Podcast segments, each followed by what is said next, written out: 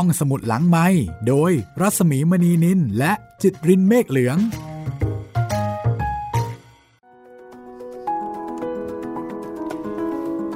ตอนรับคุณผู้ฟังเข้าสู่รายการห้องสมุดหลังไมค์นะคะก็กลับมาเจอเจอกันได้ที่นี่อีกครั้งนะคะไทย พี บี เอส Podcast สวัสดีคุณจิตรินสวัสดีครับพี่หมีครับฟังห้องสมุดหลังไมค์วนๆยาวๆไปนะคะแล้วก็สำหรับใครที่เคยมาฟังตอนนี้เป็นตอนแรกนะครับก็อาจจะสงสัยหน่อยทำไมเอ๊ะเสียงมันอู้อี้ยังไงชอบกลตอนนี้เราต้องป้องกันตัวเองอย่างหนาแน่นนะครับค่ะเหมือนกับสื่ออื่นๆโดยทั่วไปเข้าใจว่าตอนนี้เนี่ยประสาทหูของคุณผู้ฟังคงจะคุ้นเคยละเขาไม่ว่าจะเป็นทีวีจะเป็นวิทยุอะไรก็ตามนะคะเสียงประมาณนี้ทั้งนั้นเลยเพราะว่าตอนนี้โควิดล้อมเราไว้หมดแล้วใช่ครับ จริงๆเลยนะคะนี่แทบจะขยับตัวไปไหนไม่ได้กันอยู่ละเนี่ยค่ะมาใช้บริการห้องสมุดหลังใหม่นะคะครับผมสองตอนสุดท้ายของสตรีในพุทธกาลต้นทางแห่งความสุขนะครับค่ะวันนี้จะเป็นตอนที่ยี่สิบเก้ากับตอนที่ชื่อว่าเจ้าหญิงมัลลิกาก็ตอนนี้ก็มีเนื้อหาค่อนข้างยาวพอสมควรแล้วก็ต้องใช้คำว่าสะเทือนใจได้ไหมพี่น่าเห็นใจมากนะคะโดยเฉพาะคนเป็นแม่ค่ะครับโอ้พูดมาอย่างนี้นี่หลายคนเดาเลย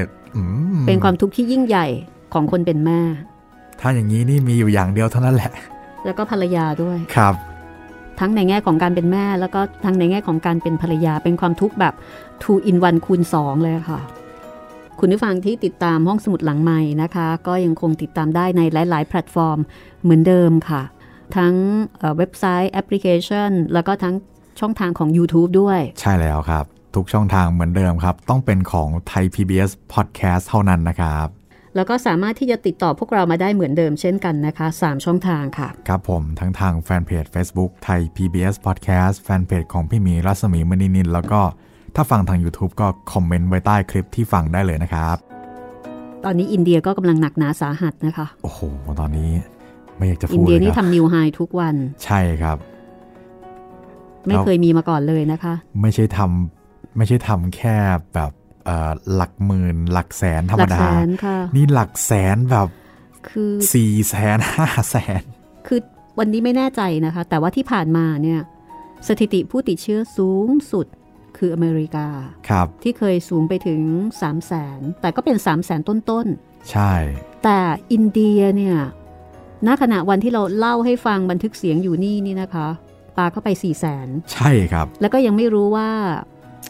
กว่าจะถึงวันที่คุณได้ฟังเนี่ยนะคะ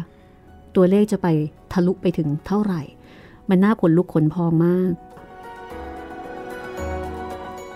ในขณะที่ของบ้านเราเราก็กำลังระมัดระวังกันอย่างสุดฤทธิ์สุดเดชแล้วค่ะตอนนี้ถ้าคาดเข็มขัดก็ลัดติ้วแล้วครับพี่ แทบจะหายใจหายคอไม่ออกกันแล้วนะคะครับแต่ก็เป็นความจำเป็นอย่างยิ่งห้องสมุดหลังไมค์ก็ยังคงอยู่เป็นเพื่อนคุณค่ะอย่าลืมบอกต่อกันด้วยนะคะเพราะว่าในยามนี้ความสุขความสำเริงสำราญแน่นอนค่ะมันก็ลดน้อยลงนะคะต้องให้มันเหมาะกับเงื่อนไขของชีวิตของเราใช่แล้วค่ะห้องสมุดอื่นๆปิดนะคะไม่เปิดทำการค่ะโดยเฉพาะห้องสมุดสาธารณะแต่ห้องสมุดหลังไมค์อยากให้คุณช่วยบอกต่อใครที่กำลังกักตัวนะคะใครที่กำลังรักษาตัวอยู่ในโรงพยาบาลสนามอยู่ในโรงพยาบาลโดยทั่วไปหรือว่าอาจจะกักตัวในบ้านของตัวเองไม่มีอะไรทำเบื่อเซ็งหงุดหงิดนะคะแนะนำให้ฟังห้องสมุดหลังไมค์ถ้ายังเป็นวัยรุ่นอายุไม่เยอะจัดกาลิเลโอไปเลยค่ะใช่ครับมีทุกแพลตฟอร์มครับคุณจะลืมโลกไปเลยนะคะหรือว่าถ้าจิตใจใฝ่ธรรมะก็ฟังสตรีในพุทธกาลได้นะครับใจจะสงบลงเลยค่ะใช่ครับแล้วก็เรื่องต่อไปของเรานี่ก็น่าจะสมการรอคอยของหลายท่านนะครับพี่สายผอสายผอไม่ใช่สายฝอไม่ใช่สายฝอสายผีทั้งหลายนะคะก็ต่อไปก็จะเป็นซีรีส์วิญญาณอารวาสมาฟังเรื่องผีนะคะซึ่งก็ถือเป็น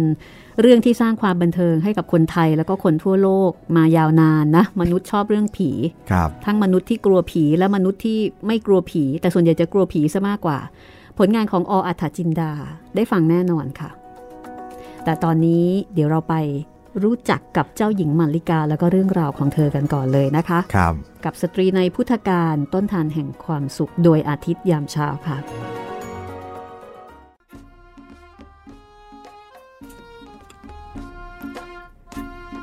ข้าแต่พระผู้มีพระภาคเจ้าผู้ทรงคุณอันประเสริฐผู้เป็นนาถะของโลกขอพระบุญญาบารมีของพระองค์จงแผ่มาสถิตเพื่อปกเกล้าให้กับหม่อมฉันขอการประลึกถึงพระองค์จงช่วยให้จิตใจของหม่อมฉันบังเกิดแสงสว่างและปัญญามีความเข้มแข็งมีพละกำลังที่จะสามารถก้าวข้ามความทุกข์ในครั้งนี้ด้วยเถิดหญิงผู้กล่าวคำอธิษฐานรับรู้ถึงความเศร้าความอ้างว้างเดียวดายที่ชิงกันเข้ามาเกาะกลุ่มเป็นระยะในพื้นที่ของหัวใจนางพยายามตั้งสติอย่างเต็มที่รวมใจให้มีสมาธิแล้วยกจิตระลึกถึงพระพุทธองค์ซึ่งขณะนั้นกำลังประทับอยู่ที่พระเชตวันมหาวิหารนี่คือเจ้าหญิงมัลลิกาผู้มีชาติตระกูลเดิมอยู่ในนครกุสินาราแคว้นมัลละเจ้าหญิงมัลลิกาติดตามสามีมาอยู่ที่กรุงสาวัตถีหลังแต่งงานไม่เคยมีสักวันที่เขาจะห่างหายจากนางแต่วันนี้สตรีผู้สูงศักดิ์กำลังจะถูกผู้เป็นสามีส่งตัวคืนให้กับตระกูลเดิมที่กุสินาราเหตุเพราะว่านางไม่สามารถจะมีบุตรให้กับเขาได้ครอบครัวของสามีและผู้คนในสังคมต่างตราหน้าว่านางจะนำความอาภัพอัปยศปราศจากมงคลมาสู่สามีและราชสกุลของเขาจงดูแลรักษาตัวให้ดีทหารพวกนี้จะคุ้มครองให้ความปลอดภัยกับเจ้าจนกระทั่งถึงบ้านเกิดข้าขอบใจสำหรับทุกสิ่งที่เจ้ามอบให้กับข้าตลอดเวลาที่ทำหน้าที่ภรรยาทั้งความรักการดูแลเอาใจใส่และกำลังใจนี่คือเจ้าพันธุละเสนาบดีคนสำคัญยิ่งของกษัตริย์ผู้ครองแคว้นโกศลแห่งนี้เขาเป็นชายร่างกำยำสูงใหญ่ท่าทางเต็มไปด้วยอำนาจและพละกำลังเขาโอบกอดสตรีตรงหน้าแนบอกด้วยความอ่อนโยนไม่มีใครรู้เท่ากับตัวเขาว่าความรักที่เขามีต่อภรรยามากมายมหาศาลเพียงใดทุกอย่างที่ต้องเป็นไปนั้นมาจากความเกรงใจในบุพการีของตนกับการที่จะต้องส่งตัวภรรยากลับคืนสู่มาตุภูมิของนาง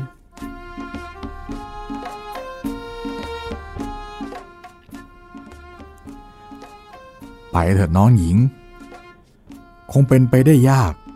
ที่จะหาใครเสมอเหมือนดังเจ้าได้อีกมันแล้วรู้ดีว่าภรรยาของเขาจะเจ็บปวดปรวดร้าวสักเพียงใดแม้ไม่มีวาจาหลุดรอดออกมาจากปากของนางผู้ที่กำลังจะกลายเป็นอดีตภรรยาใบหน้าของนางดูสงบเขาค้นไม่พบแววแห่งความสะท้านสะเทือนอันใดมัลลิกาสุดกายลงเอาศีรษะแตะเท้าของสามีเพื่อเป็นการแสดงความเคารพและเพื่อแทนการกล่าวคำลานางคิดว่าบางทีชั่วชีวิตนี้นางอาจไม่ได้พบกับเขาอีกก็เป็นได้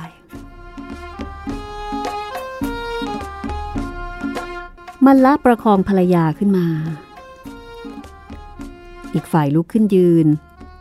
แล้วจ้องเข้าไปที่ในตาของเขานิ่งนานเหมือนจะประทับไว้ในความทรงจำฝ่ายผู้เป็นสามีรู้สึกราวกับถูกสายฟ้าฟาดเข้ากลางใจตาของเขาหลุบต่ำลงชายอกสามศอกผู้กรำศึกในสนามรบมานับครั้งไม่ถ้วนแต่บัดนี้กลับไม่สามารถสู้สายตาของหญิงผู้ที่เขามอบหัวใจให้ได้จังหวะนั้นเจ้าหญิงมัลลิกาได้หมุนตัวก้าวเดินอย่างสง่าขึ้นรถม้าที่จอดคอยอยู่นานแล้วด้านหน้าปราสาทเมื่อนั่งลงเรียบร้อยนางก็สั่งให้รถเคลื่อนออกไปในทันทีทางฝ่ายพันธุละเสนาบดียืนนิ่งเหมือนถูกสาปเขาถามตัวเองครั้งแล้วครั้งเล่าว่า เขาได้ทำอะไรลงไป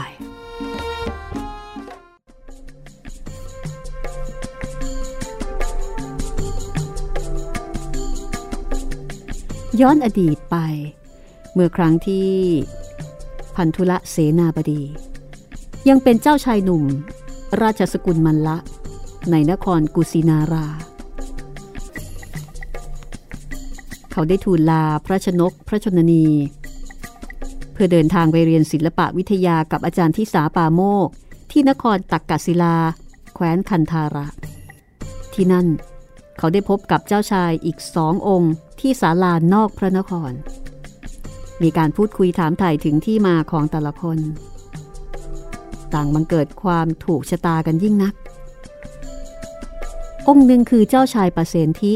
พระราชโอรสของพระเจ้ามหาโกศลมาจากนครสาวัตถีซึ่งต่อมาได้ขึ้นครองราชย์แทนพระราชบิดาเป็นพระเจ้าปเสนทิโกศลเป็นกษัตริย์แห่งแคว้นโกศลที่ยิ่งใหญ่และเป็นเจ้าเหนือหัวที่พันธุละเป็นเสนาบดีรับราชการถวายในปัจจุบันอีกองค์เป็นกุมารหนุ่มเชื้อสายกษัตริย์ลิชวีมาจากนครไผ่สาลีมีนามว่าเจ้ามหาลิทั้งสามผูกสมัครรักใคร่เป็นสหายกันแสวงหาพระอาจารย์ร่วมกันถ้อยทีถ้อยอาศัยปรึกษาหารือกันตลอดช่วงเวลาที่ศึกษาอยู่ที่ตักกศิลามีความโดดเด่นมากกว่าเพื่อนร่วมรุ่นทุกคนสามารถเล่าเรียนวิทยายุทธ์ได้อย่างรวดเร็วมีฝีไม้ลายมือฉกาจฉกันในระดับที่แตกต่างอย่างสูงสุดราวกับเจ้าชายทั้งสามได้รับพรพิเศษจากสวรรค์เป็นที่ประจักษ์ทั้งกับอาจารย์และเพื่อนนักเรียนทั้งหมด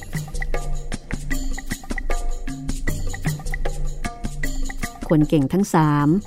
เป็นคนที่จริงจังกับชีวิตมากทุกอย่างจะต้องดีเลิศที่สุดบริบูรณ์ที่สุดอย่างชนิดที่หาข้อตำหนิหรือหาใครมาทาบไม่ได้โดยเฉพาะอย่างยิ่งเจ้าชายพันธุละไม่มีใครคิดว่าในเวลาต่อมาลักษณะนิสัยเช่นนี้จะนำพาชะตากรรมอันโหดร้ายเข้ามาพัวพันผูกมัดเขาทั้งสามไว้ด้วยความทุกข์จนตลอดชีวิตเจ้าชายปเสนทิทรงแสดงศิลปะวิทยาถวายพระเจ้ามหาโกศลความว่องไวในการแก้ปัญหาเฉพาะหน้าการตัดสินพระทัยที่เฉียบขาดรวดเร็วทำให้พระราชบิดาอภิเษกท่านไว้ในราชสมบัติส่วนเจ้ามหาลิได้แสดงศิลปะวิทยาต่อหน้าเจ้าลิชวีทั้งหลายมากทั้งฝีมือและความอุตสาหะได้รับการยอมรับและพูดถึงอย่างกว้างขวางจนสร้างความอิจฉาริษยาให้บังเกิดกับใครบางคนเป็นเหตุให้เจ้ามหาลิถูกกลั่นแกล้งถึงกับตาบอดทั้งสองข้างเจ้ามหาลิมีลูกศิษย์ที่เป็นเจ้าชายลิชวีนับร้อยทั้งหมดเห็นประโยชน์จากความรู้ที่ตกผลึกจนเป็นปัจเจกอัตลักษณ์ของเขาสภาจึงมีความเห็นเป็นเอกฉันท์จัดการมอบหมู่บ้านที่ตั้งอยู่ทางประตูเมืองด้านหนึ่งซึ่งเก็บสวยได้วันละแสนให้กับมหาลิชายผู้อยู่ในโลกแห่งความมืดใช้พื้นที่ในหมู่บ้านนั้นสอนศิลปะวิทยาแก่โอรสของเจ้าลิชวีจำนวนห้าร้อยองค์สำหรับเจ้าพันธุละบุรุษผู้เปี่ยมด้วยพละกำลังมหาศาลเหนือกว่ามนุษย์ธรรมดาทั่วไปมีความยอดเยี่ยมทั้งฝีมือการฟันดาบและการยิงธนูอย่างชนิดที่ไม่อาจหาผู้ใดเทียบได้เมื่อจบการศึกษามาใหม่ๆกษัตริย์และเจ้าชายในตระกูลมัลละได้ขอให้พันธุละแสดงฝีมือให้ชมโดยเริ่มต้นที่การฟันดาบยังมัดไม้ไผ่หกสิบลำที่เจ้ามัลละเตรียมไว้พันธุละผู้ทรงพลังกระโดดขึ้นไปในอากาศสูงถึงแปดสิบศอกแล้วเงื้อฟันลงมาทำให้มัดไม้ไผ่ทั้งหมดขาดกระเด็นไปในดาบเดียวแต่เจ้าตัวได้ยินเสียงดังกริกในมัดสุดท้ายเพียงเท่านี้ก็รู้แล้วว่าไม้ไผ่ที่เจ้ามัลละเตรียมเอาไว้นั้นถูกยัดไส้ด้วยเส้นเหล็กพันธุละรู้สึกประหนึ่งเกียรติและศักดิ์ศรีถูกเหยียบย่ำทำลายอย่างไม่ยุติธรรม เขาโยนดาบทิ้งเพื่อยุติการแสดงทันทีตะโกนขึ้นว่าบุคคลในที่นี้มีทั้งที่เป็นเพื่อนและเป็นญาติล้วนเป็นคนซึ่งเขามีความรักความสนิทสนมด้วยมากเหตุใดจึงไม่มีใครสักคนที่ปรารถนาดีบอกเรื่องนี้กับเขาเพราะหากรู้สักนิดเดียวเหล็กเพียงเท่านี้พันธุละก็จะสามารถฟันแบบไม่ให้มีเสียงได้เลย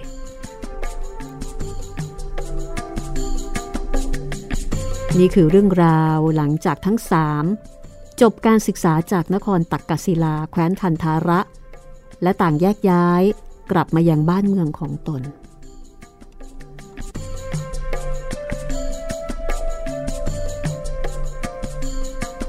ในส่วนของพันธุละนั้น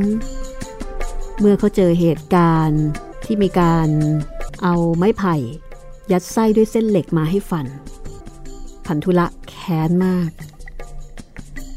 เขากล่าวกับพระชนกชนนีที่ร่วมชมการแสดงว่า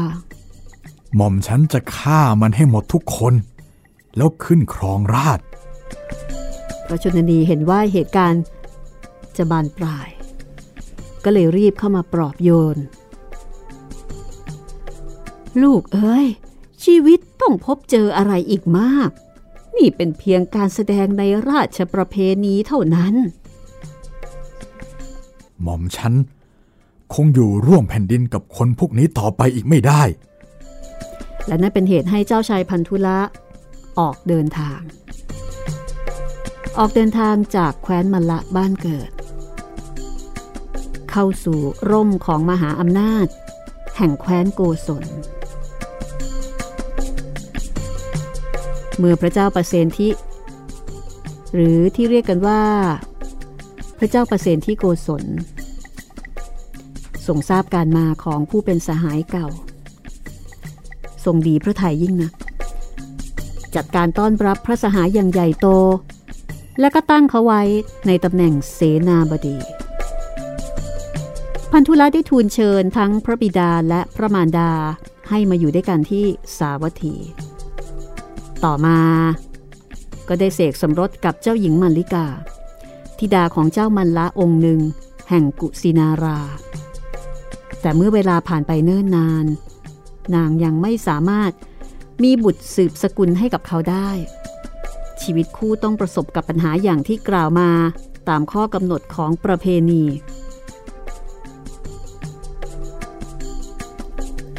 เขาจึงต้องยอมให้เจ้าหญิงมัลลิกาเดินทางกลับสู่แคว้นมัลลาแล้วก็แยกกันอยู่จงไปที่วิหารเชตวันก่อนข้าต้องการจะไปกราบทูลลาสมเด็จพระบรมศาสดานี่คือคำสั่งของเจ้าหญิงมัลลิกาที่สั่งรถม้าและขบวนทหารที่จะไปส่งพระนางให้กลับกุสินารา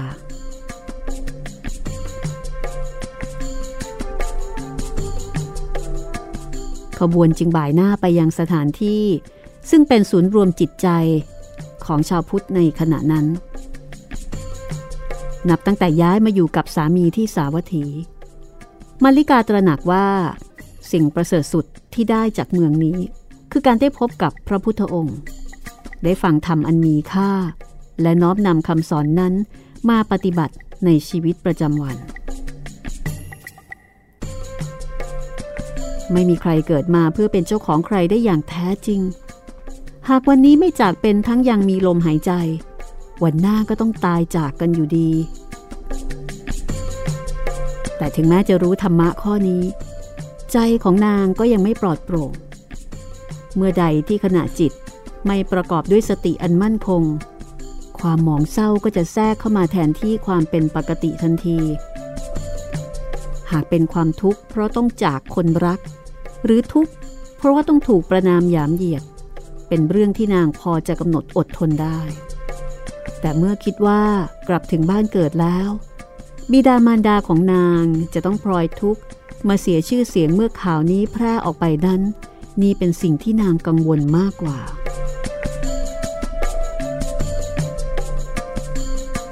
อันว่าสาวัตถีนั้นเป็นนครที่ใหญ่โตกว้างขวางเจริญรุ่งเรือง ตลอดเวลาที่ผ่านมาเจ้าหญิงมาลิกาใช้ชีวิตที่นี่โดยดำรงอยู่ในสถานภาพที่สูงเกียรติกว่าคนทั่วไปเรื่องนี้ก็ยังเป็นที่ซุบซิบกล่าวขานเป็นวงกว้างทั้งยังแสดงออกโดยปราศจากความเกรงใจอย่างเปิดเผยเจ้าหญิงอดคิดไม่ได้ว่าแล้วกุสินาราเมืองเล็กๆที่เป็นบ้านเกิดของนางซึ่งมีสังคมคับแคบยิ่งกว่านี้เป็นสังคมเล็กๆสภาพการจะไม่ยิ่งเลวร้ายกว่านี้หรือมันจะต้องสร้างความทุกข์ให้กับผู้บังเกิดเกล้าทั้งสองของนางเป็นอันมากอย่างแน่แท้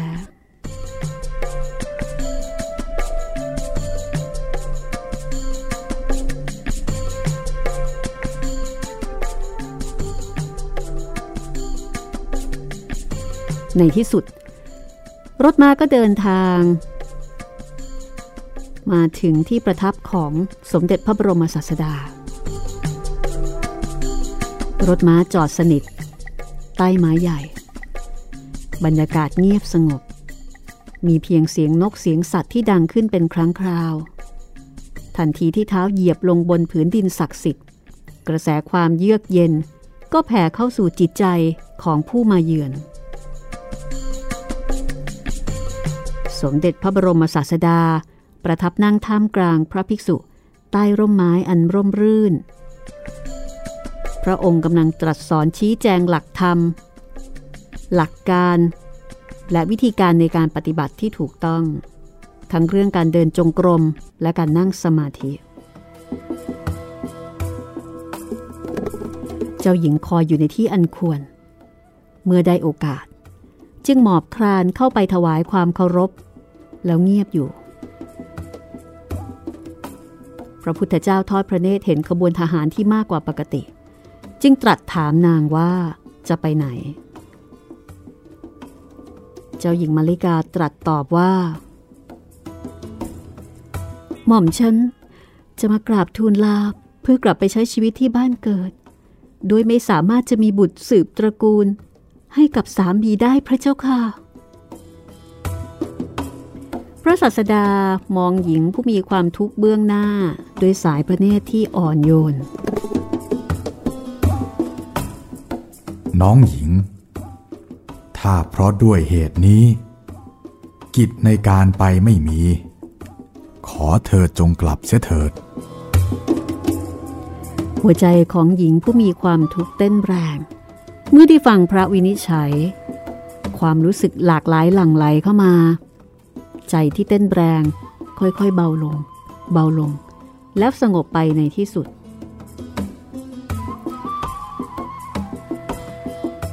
มาลิกามองเห็นอาการที่เกิดในใจตนตั้งแต่ต้นพระสุรเสียงของพระองค์ช่างเต็มเปี่ยมด้วยพระเมตตาดังเช่นที่เคยเป็นความทุกข์ทั้งมวลถูกยกออกไปจากหัวใจทันทีความปิติท่วมท้นเกิดขึ้นแทนที่จ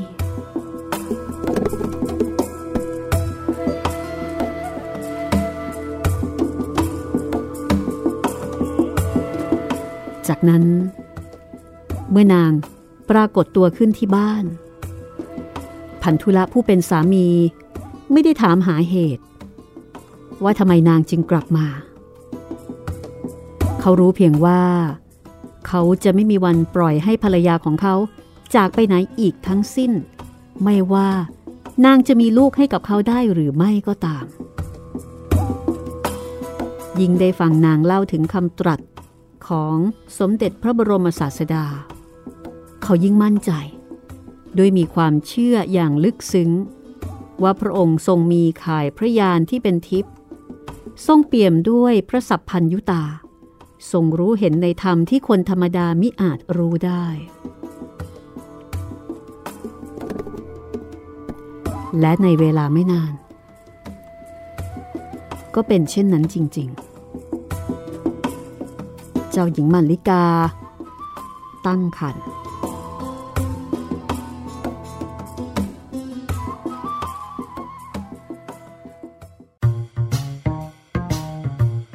องสมุดหลังไมค์โดยรัศมีมณีนินและจิตรินเมฆเหลือง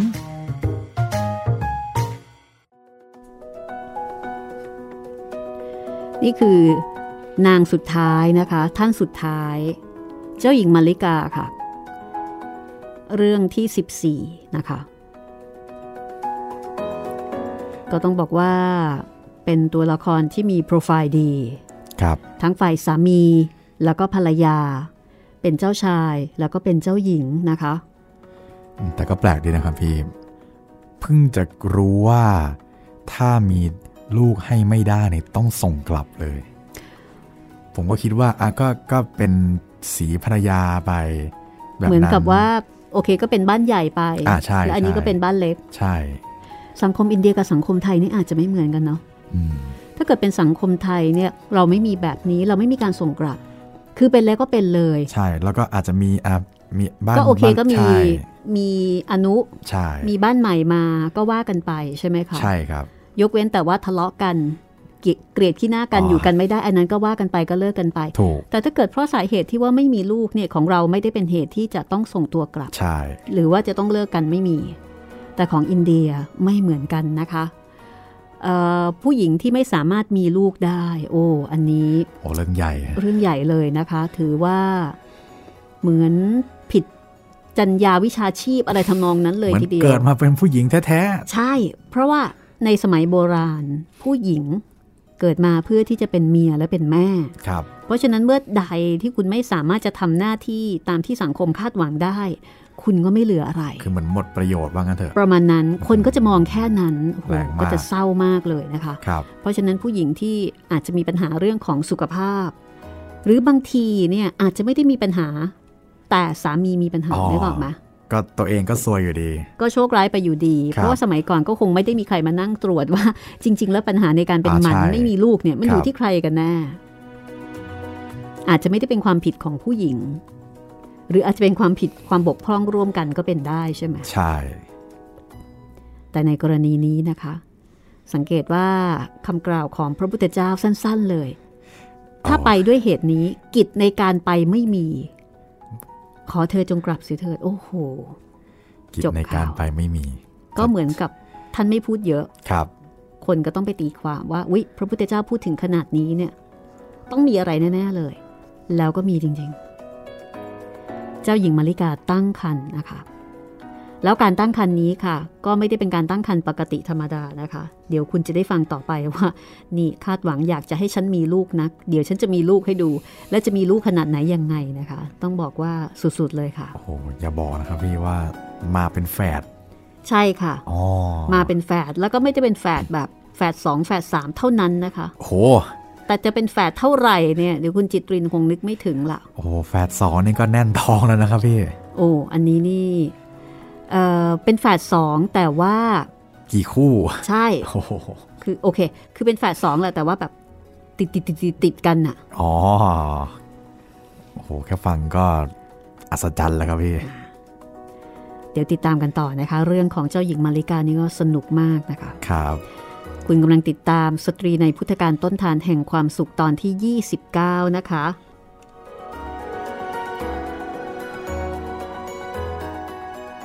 เอาล่ะค่ะเดี๋ยวเราไปฟังกันต่อเลยก็แล้วกันเนาะครับอยากรู้แล้วครับว่า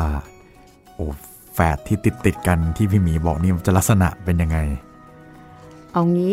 คุณผู้ฟังคะคุณจิตรินคะครับเคยเห็นคุณแม่ตั้งครรภ์มีลูกเนี่ยนะคะมากที่สุดเนี่ยกี่คนถ้าแฝดแม่เดียวนะแม่เดียวตั้งครรภ์รอบเดียวด้วยใช่ไหมไม่ใช่สิหมายถึงว่าอ๋อในคนคนหนึ่งอ่ะมีลูกได้กี่คนที่เคยเห็นมาเนี่ยเอาง่ายๆอย่างยายผมนะครับมีมีลูกลูกหลานทั้งหมดสิบเอ็ดคนลูกสิบเอ็ดคนใช่ไหมครับนี่ก็เยอะมากเยอะมากแล้วนะครับยังไม่ได้ครึ่งของเจ้าหญิงมัลลิกาเลยค่ะไม่ได้ครึ่งเลยเหรอพี่ใช่ค่ะไม่ได้ครึ่งนะคะโอ้โหตายละมีใครจะให้มากกว่านี้ไหมคะถ้าอย่างนั้นเดี๋ยวไปฟังกันเลยค่ะครับว่าจะมากสักแค่ไหนนะคะ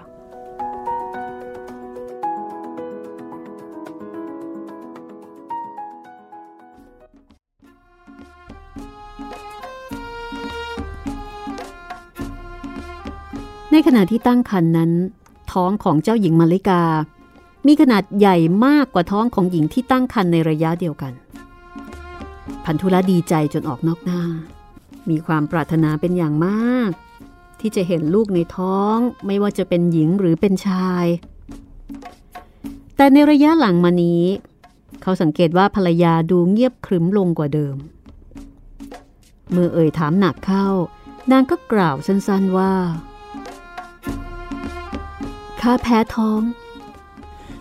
เป็นอย่างไรข้าอยากจะลงอาบแล้วก็ดื่มน้ำในสระโบกขรณีที่นครไผ่สาลีพันธุละรู้ว่าผู้หญิงที่พูดน้อยและมีความเข้มแข็งอย่างมัลลิกาภรรยาของเขานั้นหากไม่เหลืออดเหลือทนจริงๆนางจะไม่ขอร้องอะไรที่เป็นพิเศษสำหรับตนเองเลย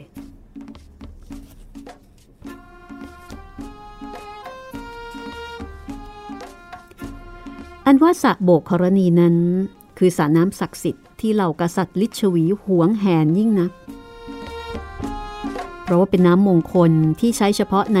ราชพิธีสำคัญสำคัญของราชวงศ์เท่านั้นเช่นงานอภิเษกของกษัตริย์สระนี้อยู่ในนครไผ่สาลีซึ่งเป็นเมืองหลวงของแคว้นวัดชีระยะทางไกลพอสมควรกับกรุงสาวัตถีแล้วก็มีการอารักขาอย่างเข้มงวดทั้งภายในและภายนอกโดยราชบุรุษที่มีอาวุธครบมือดูแลความปลอดภัยทุกด้านของสระแล้วก็มีข่ายโลหะขึงล้อมอย่างแข็งแรงแน่นหนาทุกด้านเช่นกันว่ากันว่าแม้แต่นกที่มีปีกบินก็ยังไม่มีโอกาสได้กล้ำกลายใกล้สระนี้เลยการคุ้มครองป้องกันแข็งแรงแน่นหนาถึงขนาดนั้นแต่เจ้าหญิงมัลลิกาอยากจะลงอาบและดื่มน้ำในสระนี้แม้ว่าจะเป็นสิ่งที่เป็นไปได้ยากแต่พันธุละหรือจะกลัวเกรงสิ่งใดทันทีที่ได้ยินผู้เป็นภรรยากล่าวจบลงเขาเดินไปหยิบธนูซึ่งเป็นอาวุธประจำกายที่ถูกสร้างขึ้นมาเป็นพิเศษเฉพาะสำหรับตัวเขาธนูนี้หากใครคิดจะโกงอาจต้องใช้แรงคืออาจจะต้องใช้แรงของผู้ชายนับพันคนจึงจะสามารถโกงธนูนี้ได้แต่สำหรับพันธุละจอมพลังอย่างเขาเขาสามารถถือมันด้วยมือเพียงข้างเดียวส่วนอีกข้างหนึ่งอุ้มสตรีผู้เป็นที่รักแล้วก็พาไปที่รถม้าโดยมีจุดหมายปลายทางอยู่ที่ประตูเมืองไผ่สาลีซึ่งเป็นประตูด้านที่กษัตริย์ลิชวีมอบให้เป็นที่อยู่ของเจ้ามหาลิสหายสนิทในอดีตของเขานั่นเอง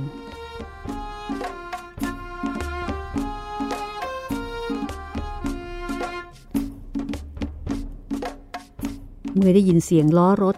กระทบธรณีประตูบุรุษผู้มีสัญชาตญาณอันเลิศในการฟังอย่างเจ้ามหาลิรู้ได้ในทันทีว่า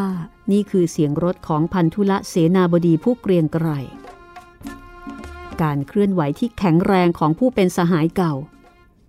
ส่งสัญญาณถึงอะไรบางอย่างสัมผัสลี้ลับของผู้ที่อยู่ในโลกมืดบอกกับเจ้ามหาลิว่าวันนี้จะมีภัยเกิดแก่เจ้าลิชวีอย่างแน่นอน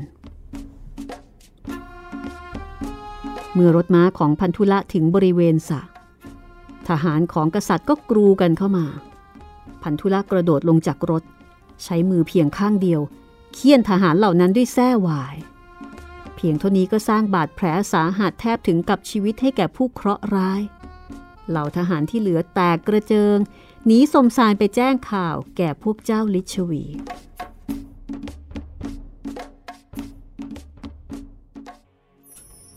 บุรุษผู้มาจากกรุงสาวัตถีใช้ดาบตัดตะข่ายเหล็กจนเป็นช่องอุ้มภรรยาอย่างทนุถนอมให้ลงอาบและดื่มน้ำในสระนั้นแม้ตัวเขาเองก็ลงอาบด้วยเพื่อป้องกันภัยให้กับภรรยาเสร็จเรียบร้อยด้วยการคำนวณเวลาอย่างแม่นยำจึงอุ้มนางขึ้นรถม้าขับออกจากพระนครโดยทางเดิม ล้อรถกระทบธรณีบ้านของมหาลิอีกครั้งราวกับคนขับจงใจจะทักทาย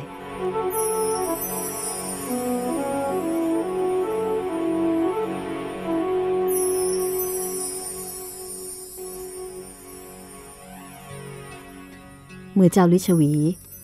ฟังเรื่องราวและเห็นสภาพอันบอบช้ำของเหล่าทหารต่างร้อนพระทัยแล้วพากันกริ้วโกรธมากเจ้าชายทั้งห้าร้อยองค์ขึ้นรถมาห่อตะบึงมาที่สระโบกขรณีพอเห็นสภาพของสระน้ำความโกรธก็ยิ่งทวีคูณไม่ฟังการทัดทานใดๆจากมหาลิผู้เป็นอาจารย์ที่เพียรพยายามห้ามจนสุดกำลังพวกท่านอย่าไป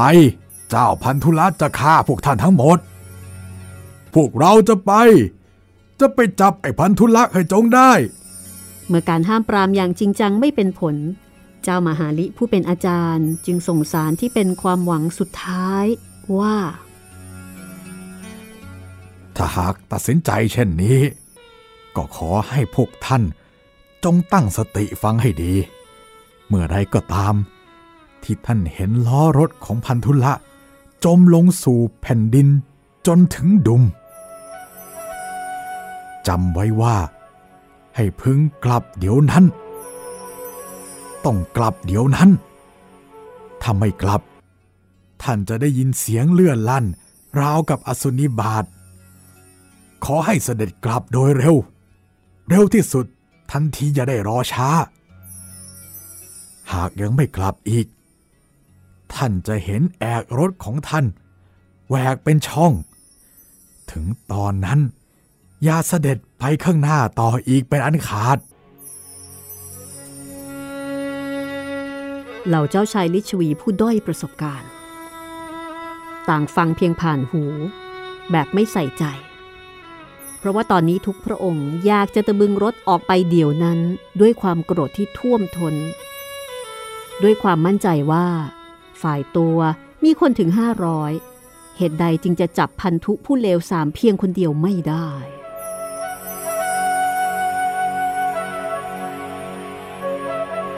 ขบวนรถมากมายของเจ้าลิชวีไล่ตามพันธุระจนกระทั่งมองเห็นท้ายรถของอีกฝ่ายอยู่ข้างหน้าลิบๆทำให้ต่างยิ่งเร่งความเร็วเพิ่มขึ้นเจ้าหญิงมาลิการ้องบอกกับสามีว่ามีขบวนรถตามมาแต่ฝ่ายพันธุระนั้นมีความชำนาญในเส้นทางเขามีเป้าหมายและแผนการที่ชัดเจนอยู่ในใจในเวลาที่เห็นรถปรากฏเป็นคันเดียวกันทั้งหมดเจ้าจงบอกข้ารถม้าของทั้งผู้ไล่และผู้ถูกล่า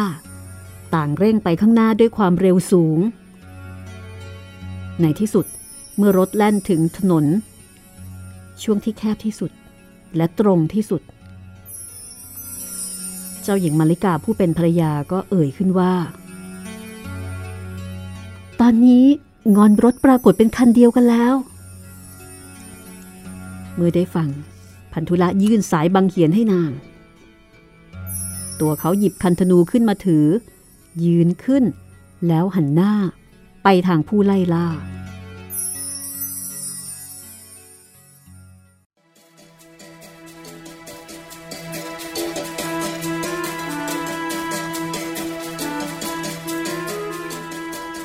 บุรุษผู้ทรงพลังหยัดกายยืนเด่นเป็นสง่าทันทีที่คันธนูถูกยกขึ้นนาทีนั้นทั้งน้ำหนักของธนูและพลังอันมหาศาลของพันธุละได้หลอมรวมกันมีผลให้ล้อรถถูกกดจมลงสู่แผ่นดินจนถึงดุม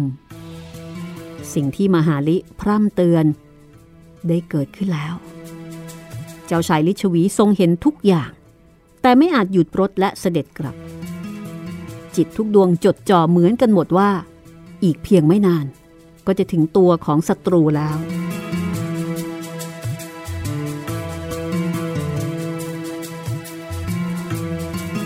้วพันธุละพาดสอนพอมั่นคงได้ที่ก็เล็งสายธนูดีดออกบังเกิดเสียงดังสนั่นหวั่นไหวราวอสุนิบาต สิ่งที่มหาลิเตือนบังเกิดขึ้นอีกเป็นอย่างที่สองเจ้าลิชวีได้ยินกันท่วนทั่วแต่ไม่มีใครหยุดยั้งกลับเร่งความเร็วของรถจนถึงขีดสุดด้วยเข้าใจว่าตนเป็นฝ่ายล่าทั้งที่ความจริงนั้นทุกองค์กำลังเพิ่มแรงปะทะให้ลูกศรของพันธุละได้ทำงานอย่างมีประสิทธิภาพยิ่งขึ้น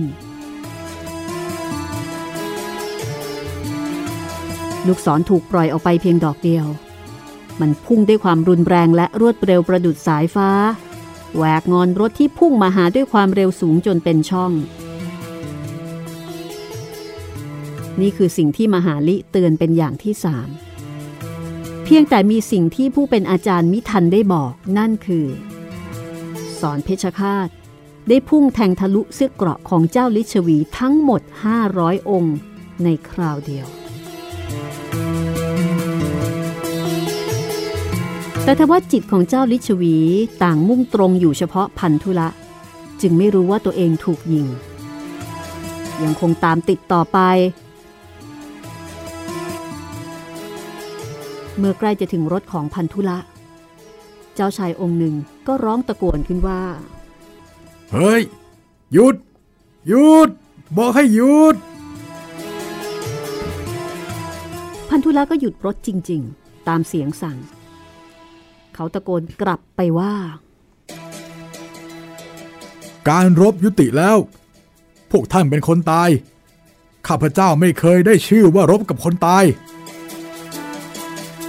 เฮ้ยยังโง่ไปหน่อยเลยคนตายจะเหมือนกับเราได้ยังไงถ้าอย่างนั้นพวกท่านจงแก้เกราะของคนที่อยู่ข้างหลังท่านออกดูความไม่ประหวั่นพรั่นพรึงของผู้พูดทำให้เจ้าลิชวีนึกถึงคำเตือนของมหาลิผู้เป็นอาจารย์เริ่มหวาดหวั่นหันไปแก้เสื้อเกราะของผู้ที่อยู่ข้างหลังทันทีที่เสื้อเกราะถูกดึงออกเจ้าลิชวีนั้นก็ล้มลงสิ้นพระชนพันธุลาก็กล่าวขึ้นว่าพวกท่านทั้งหมดก็จะเหมือนกันจงกลับไปยังเรือนของตนแล้วจัดการในสิ่งที่ควรทำกับลูกและเมียจากนั้นจึงค่อยแกะเสื้อเกราะออกคือถ้าเกิดว่ายังไม่แกะเสื้อเกราะออกก็ยังอยู่ต่อไปได้แต่เมื่อใดที่แกะเสื้อเกราะออกก็จะขาดใจตายแต่ในที่สุดก็ตายอยู่ดีการสิ้นชีวิตของเจ้าชายทั้งห้าร้อยองค์นำความสลดใจอย่างใหญ่หลวงมาสู่มหาลิผู้เป็นอาจารย์เขารักและผูกพันกับศิษย์ทุกคนมากได้แต่เฝ้าตำหนิว่านี่เป็นความผิดของตัวเขาเองที่ไม่สามารถจะห้ามลูกศิษย์เอาไว้ได้เขาคือผู้ที่ส่งทุกคนให้ไปตายเจ้าชายเหล่านั้นจะรู้จักความร้ายกาจของคมดาบและพิษสงลูกธนูของพันธุละเหมือนที่เขารู้จักได้อย่างไรมหาลิผู้น่าสงสารไม่เข้าใจว่าทำไมเขาจึงปกป้องชีวิตของผู้ที่มีศรัทธาต่อตัวเขาให้พ้นจากความตายไม่ได้และไม่เข้าใจว่าเพราะเหตุใด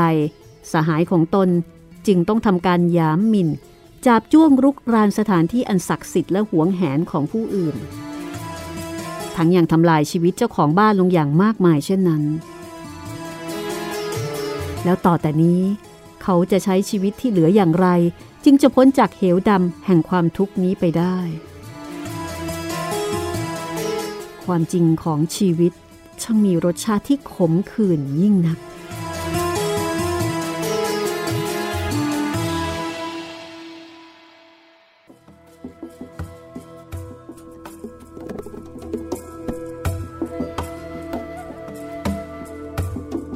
ในที่สุดเจ้าหญิงมาลิกาก็ได้คลอดลูกให้แก่พันธุละทารกนั้นเป็นเพศชายที่สำคัญเป็นเด็กฝาแฝดจากนั้น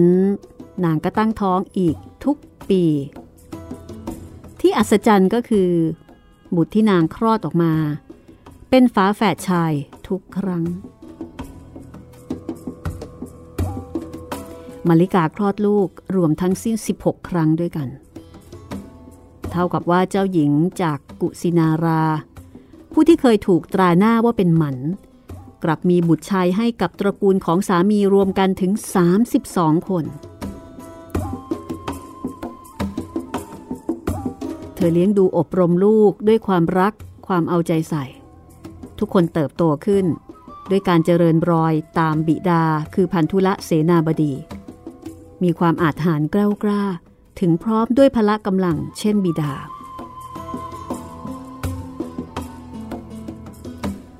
พอเรียนจบศิลปวิทยาแล้วก็เข้ารับราชการถูกปลูกฝังให้ตระหนักว่าพ่อและแม่อพยพมาจากเมืองอื่นได้รับความร่มเย็นเป็นสุขในแผ่นดินนี้จึงเป็นหน้าที่ที่ต้องกตัญญูรู้คุณทุกคนเจริญเติบโตก้าวหน้าในหน้าที่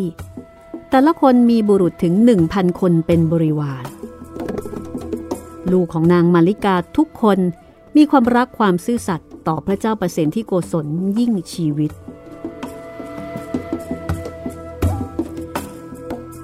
พระลานหลวงในราชนิเวศของพระเจ้าประเสนที่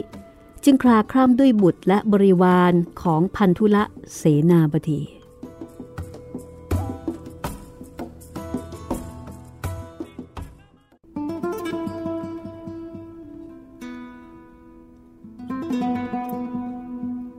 พันธุละเสนาบดีและภรรยาใช้ชีวิตอยู่ที่นครสาวัตถีแคว้นโกศลอย่างมีความสุขเรื่อยมาจนกระทั่งพันธุละเสนาบดีมีอายุล่วงเข้าปัจฉิมวัยไปแล้วแต่ถึงแม้ว่าเขาจะมีอายุมากแต่ก็ยังคงดูกระฉับกระเฉงแข็งแรงและทรงพลังไม่เปลี่ยนแปลงและเขายังคงถวายความจงรักภักดีให้กับพระเจ้าประเสนที่โกศลอย่างเต็มหัวใจรากของเขาอย่างลึกลงไปในสายทานแห่งความจงรักภักดีต่อมหาราชผู้เป็นทั้งเจ้าเหนือหัวและสหายร่วมชั้นเรียนบารมีของพันธุละแผ่ขยายอย่างล้นหลามกล่าวค้านกันในแว่นแคว้นว่าเขาเป็นข้าราชการที่ซื่อสัตย์เป็นที่ไว้วางพระราชหฤทัยของพระเจ้าอยู่หัวและยังเป็นที่พึ่งที่ยุติธรรมของคนยากประชาชนในแผ่นดินจึงเทใจรัก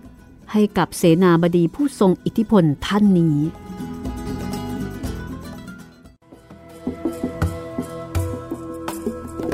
วันหนึ่งในระหว่างทางเดินชายหญิงรูปร่างผอมโซคู่หนึ่งมาดักพบพันธุละอยู่ข้างทางไม่ต้องอาศัยการพิจารณาอะไรก็เห็นความยากลำเค็ญที่ประกาศชัดบนใบหน้าทั้งคู่เล่าว่าถูกคู่กรณีโกงทั้งบ้านทรัพย์สินและที่ทำมาหากินแต่เมื่อคดีถึงโรง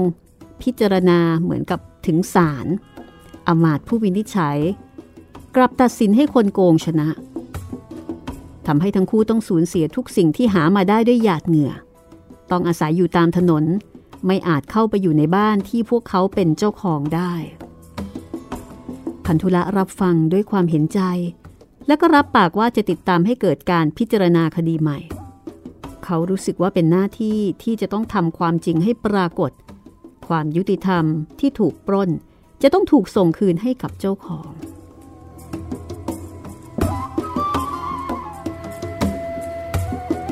เมื่อถึงเวลา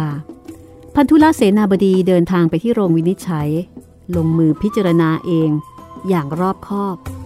เต็มไปด้วยไหวพริบสติปัญญาผู้กระทำผิดได้รับการลงโทษสมบัติตกแก่ผู้เป็นเจ้าของที่แท้จริงคดีนี้เป็นคดีสำคัญ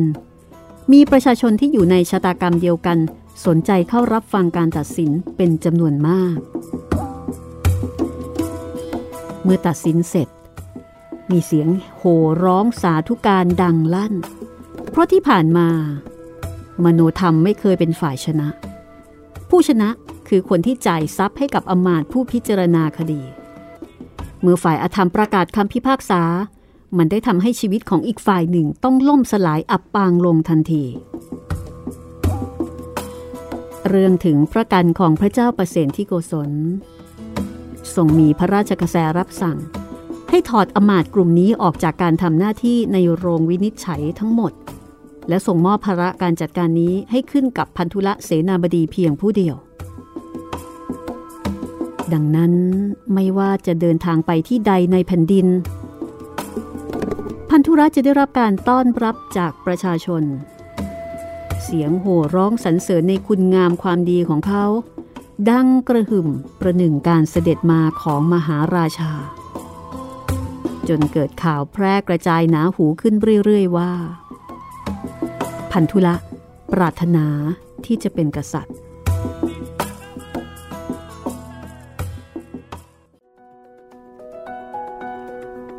ทิ้งท้ายเอาไว้ตรงนี้ก่อนนะคะ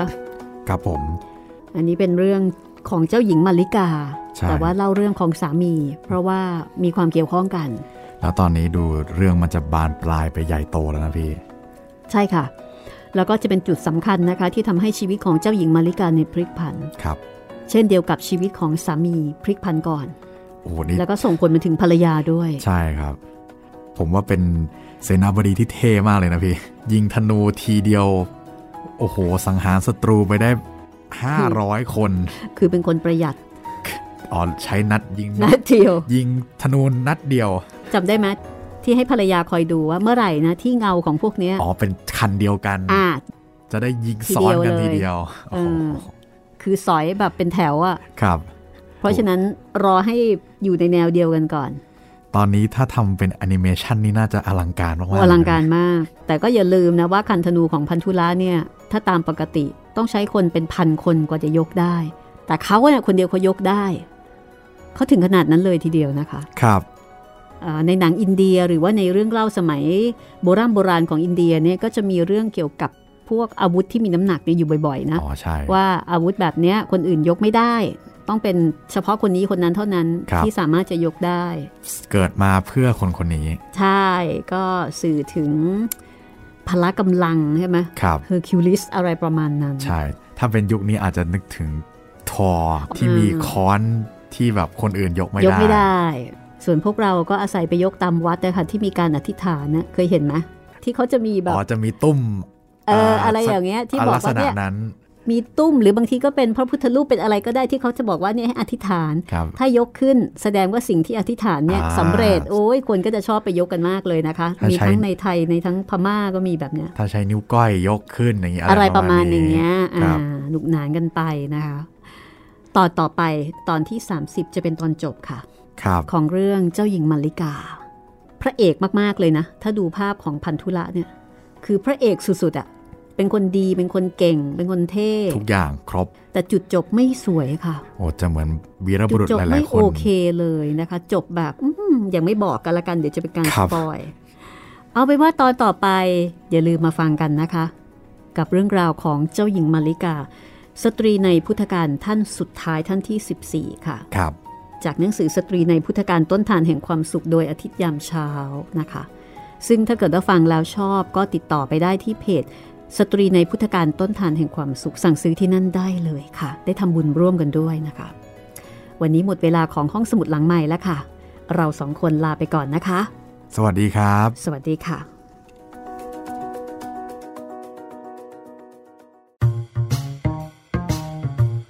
ห้องสมุดหลังไมค์โดยรัศมีมณีนินและจิตรินเมฆเหลือง